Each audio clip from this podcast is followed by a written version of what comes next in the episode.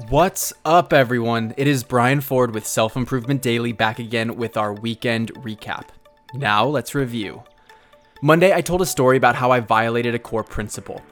I canceled plans on someone unnecessarily and paid the emotional price.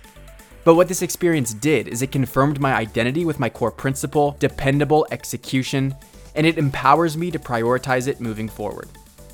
Tuesday, I asked you an important self care question What are you proud of about yourself?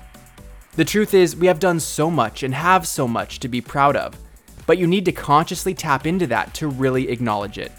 And in doing so, you reflect on yourself positively and give yourself a nice emotional hug. Wednesday, I talked about how I manifested rescuing a dog. Long story short, after spending over an hour looking for a dog in a big complex without a single sign of the dog's whereabouts, I heard news that the dog was safe. My internal state shifted to a place of confidence and relief. And only a minute later, the dog, who was still off leash, practically jumped into my arms. Thursday positivity was around the quote If things are going good, be grateful. If things are going bad, be graceful.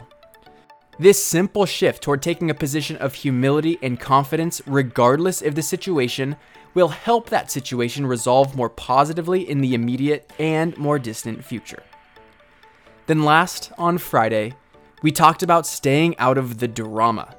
It's unnecessary, it's petty, and it takes up too much energy with no payoff. In order to stay out of the drama, you need to be intentional about not entering it in the first place and not facilitating it when it starts. Another week down. I can't wait for next week. Life is just too good.